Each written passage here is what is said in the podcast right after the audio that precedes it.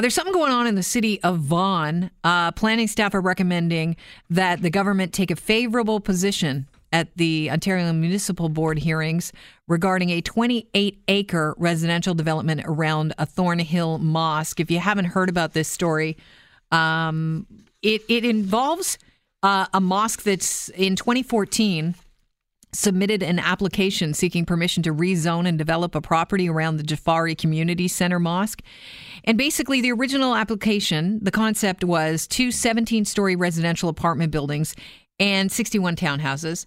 Uh, it now, they've changed that proposal. Now it's going to be six and eight story residences uh, uh, the apartment buildings and 60 townhouses. But there's still a, a, lot of people, residents in Vaughan, that are concerned about this. And April 4th, there was a four hour long public hearing, and there were uh, 45 deputations, 125 communications, and a petition that contained more than 5,000 names. People in the city of Vaughan they don't want it to happen. At least some people don't want it to happen. Hey, Chris, you, you grew up in Richmond Hill, which is just across the way from Vaughan. For people like me who actually don't get up to Vaughan or Richmond Hill very often, what are we talking about here? What is that neighborhood like? This area is, uh, you know, a lot of it was farmland, and a lot of it's been developed uh, over the recent years. But it's uh, it's definitely an area that's changing, and with that is a lot of traffic. It is. It's almost. You know, I've always joked that getting out of Richmond Hill was the biggest part of my commute commute when I was coming downtown. The highway was a breeze, but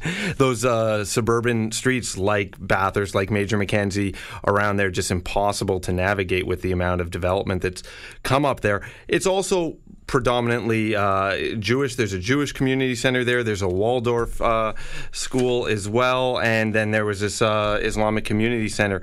Um, other than that, just suburban homes and a and shopping shopping plazas with you know the, your grocery stores, gyms, coffee shops, those sorts of things. And I understand that the uh, Jaffari Community Center been t- built on 28 acre residential development. You said uh, you know people used to drive around. People you used, used to drive to, around back yeah, there? you know, you just want to know what's going on. Like so take you your just, bike or your no, car. No, no, no. Doing? take the car back there, see what was going on because there was always sort of a sign or a notice that they were going to be building things. Mm. And I'm talking back when I was in high school, there were notices that they'd be building things around there, and it just seemed to be a dilapidated old schoolhouse or something something back there. And uh, there were some signs of life, but very, very few back when I was growing up. It seemed to be sort of abandoned. Oh, so city planning staff are recommending that city council endorse the application. As long as issues identified in the studies that they uh, put forth, and I believe it was a long study, 46 pages long, uh, study the impact of uh, parking, traffic, and environmental pressures as long as those things are addressed, then they say, yeah, you should go ahead and say yeah to that development.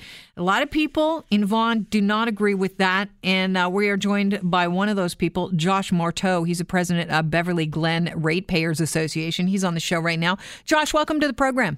Hi, thanks for having me. Thanks for being here. So, what's the issue that you have with the Jaffari community development?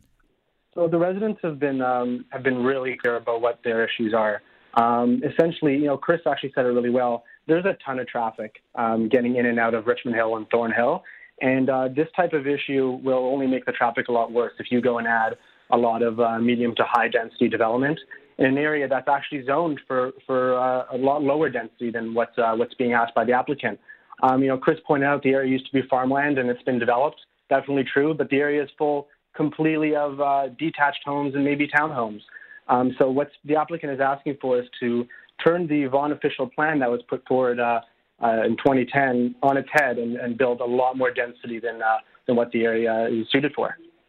So, um, what do you think? Uh, Mitchell Kosny is the associate director of Ryerson School of Urban and Regional Planning, and he was talking to the Toronto Star in their article, and uh, he said the fact that this process has taken over four years is inappropriate and unacceptable. He can't recall when a development application has taken a similar amount of uh, time to be reached.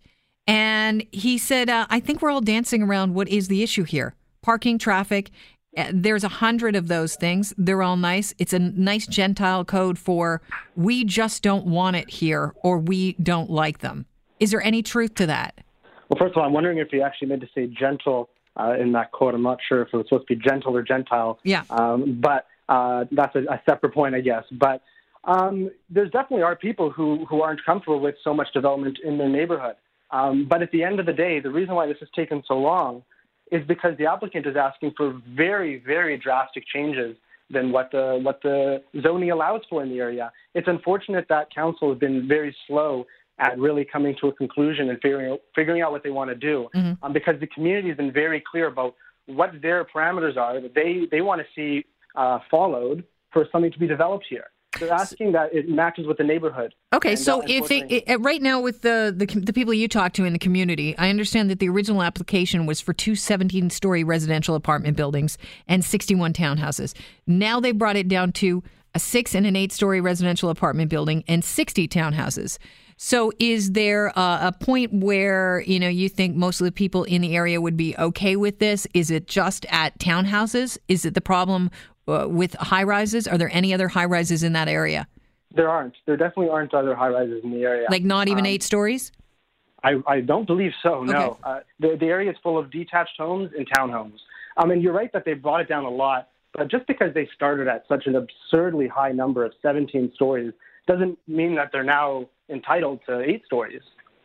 Okay, so do you think most people in in Richmond Hill would? Um or Thornhill rather, would and Vaughan would be more comfortable with just the 60 townhouses? For sure. Okay, so this you're saying right now this is a case of eh, you know you, you know this hasn't been zoned for high rises and you just don't want high rises there. That's exactly what the community's been saying loud and clear.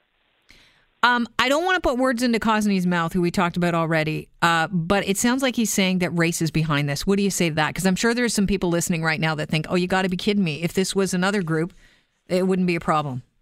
I, I really don't think that race is the is the prominent force behind this.